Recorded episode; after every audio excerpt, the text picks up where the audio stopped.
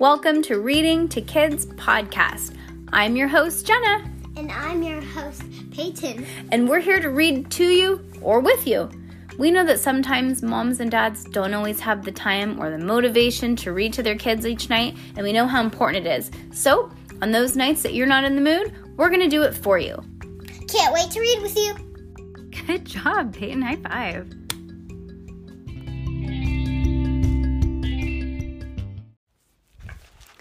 Judy Moody gets famous, chapter 4. Famous is the pits. Judy peeled a banana. Can I have that? asked Stink. Judy handed him a banana peel. Not that, said Stink. Judy took a monster bite and then handed Stink the banana. She picked up a cherry instead. What are you writing? she asked her dad, plopping the cherry into her mouth. Garage sale, said Dad. I'm running an ad in the paper. It's time to get rid of that old stuff out here. Old stuff? asked Judy, perking up. Old stuff got people in the newspaper. Really old stuff. Even got some people on TV.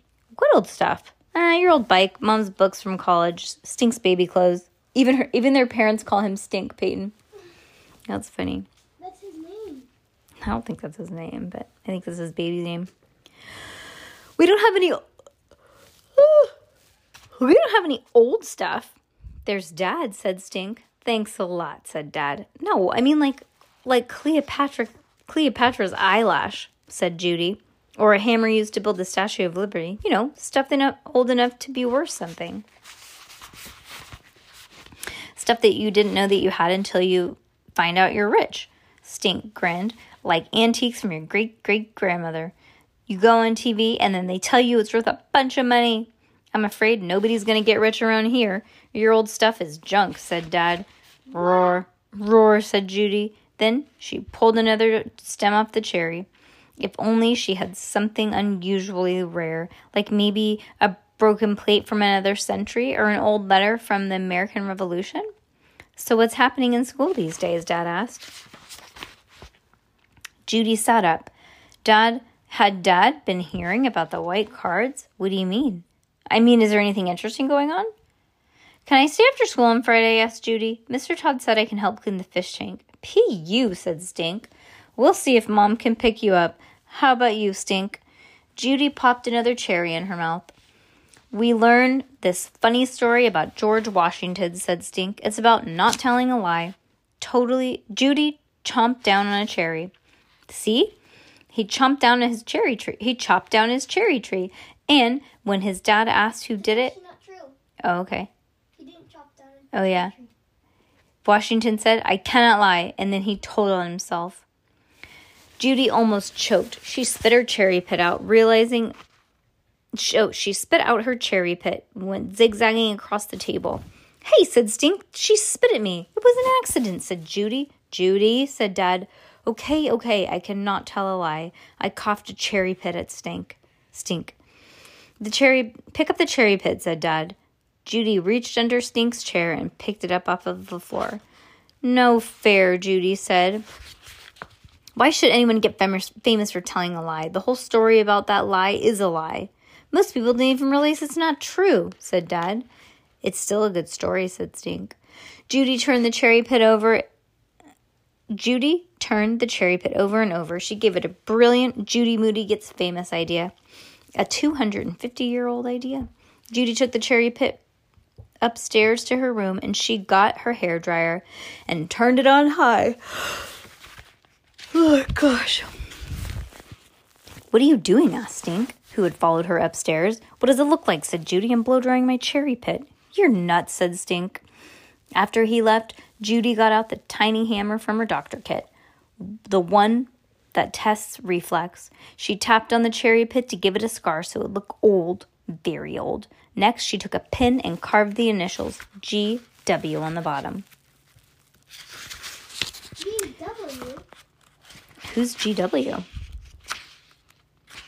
Do you know who GW is? No. Me either. Then, when she took out her clear plastic box, one of the mag with the one with the magnifying glass on top, and put the cherry pit inside for safekeeping. Initials side up. Oh, George Washington. Mm-hmm. The cherry tree. Yep. Rare, said Judy, and that was the truth. On the afternoon that the garage sale happened, Stink had his own table filled with with tub toys, rusty matchbox cars, Lincoln Legos, a rubber a rubber ball stand, shrinking shrinky dinks that had already been shrunk, paper cooties, broken this time with instruments and glow in the dark bugs made with his creepy crawler machine.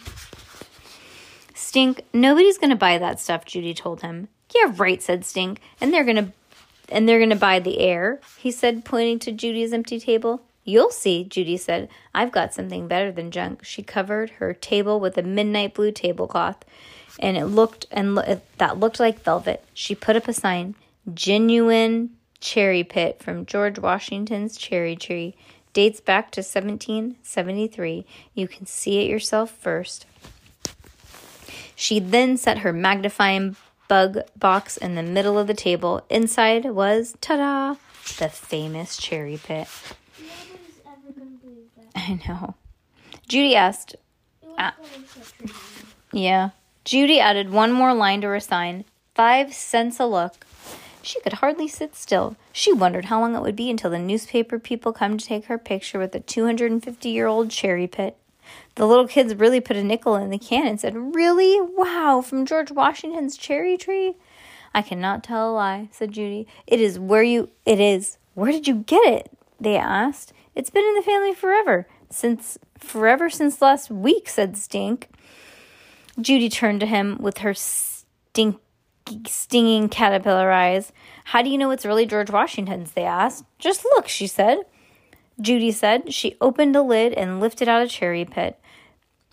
It says GW right here, see? Let me see. A girl named Hannah. Uh, uh, let me see, said a girl named Hannah. She showed her little brother GW. It's just like M&M. M&M, said the little boy, and popped the pit into his mouth. No, Ricky, said his older sister, but it was too late. Spit, said Judy. Spit it out, Ricky, said Hannah. Ricky gulped. Oh no, did he swallow it? asked Judy. Stick your finger in his mouth and see if it's still there. It's gone, said Hannah. Say you're sorry, Ricky. M&M, yum, said Ricky. Then, uh, this is the pits, said Judy. Now what am I going to do when the newspaper comes by? Duh, make another one, said Stink. Judy groaned. Judy moaned. In one gulp, that kid had swallowed her famous 250 year old George Washington cherry pit. In one gulp, Ricky, the neighbor kid, had swallowed Judy Moody's ticket to fame. The only picture in that cherry pit that would. The only picture of that cherry pit would be an x ray. What? She could just make another one. Yeah, that's true. All right, off to chapter six.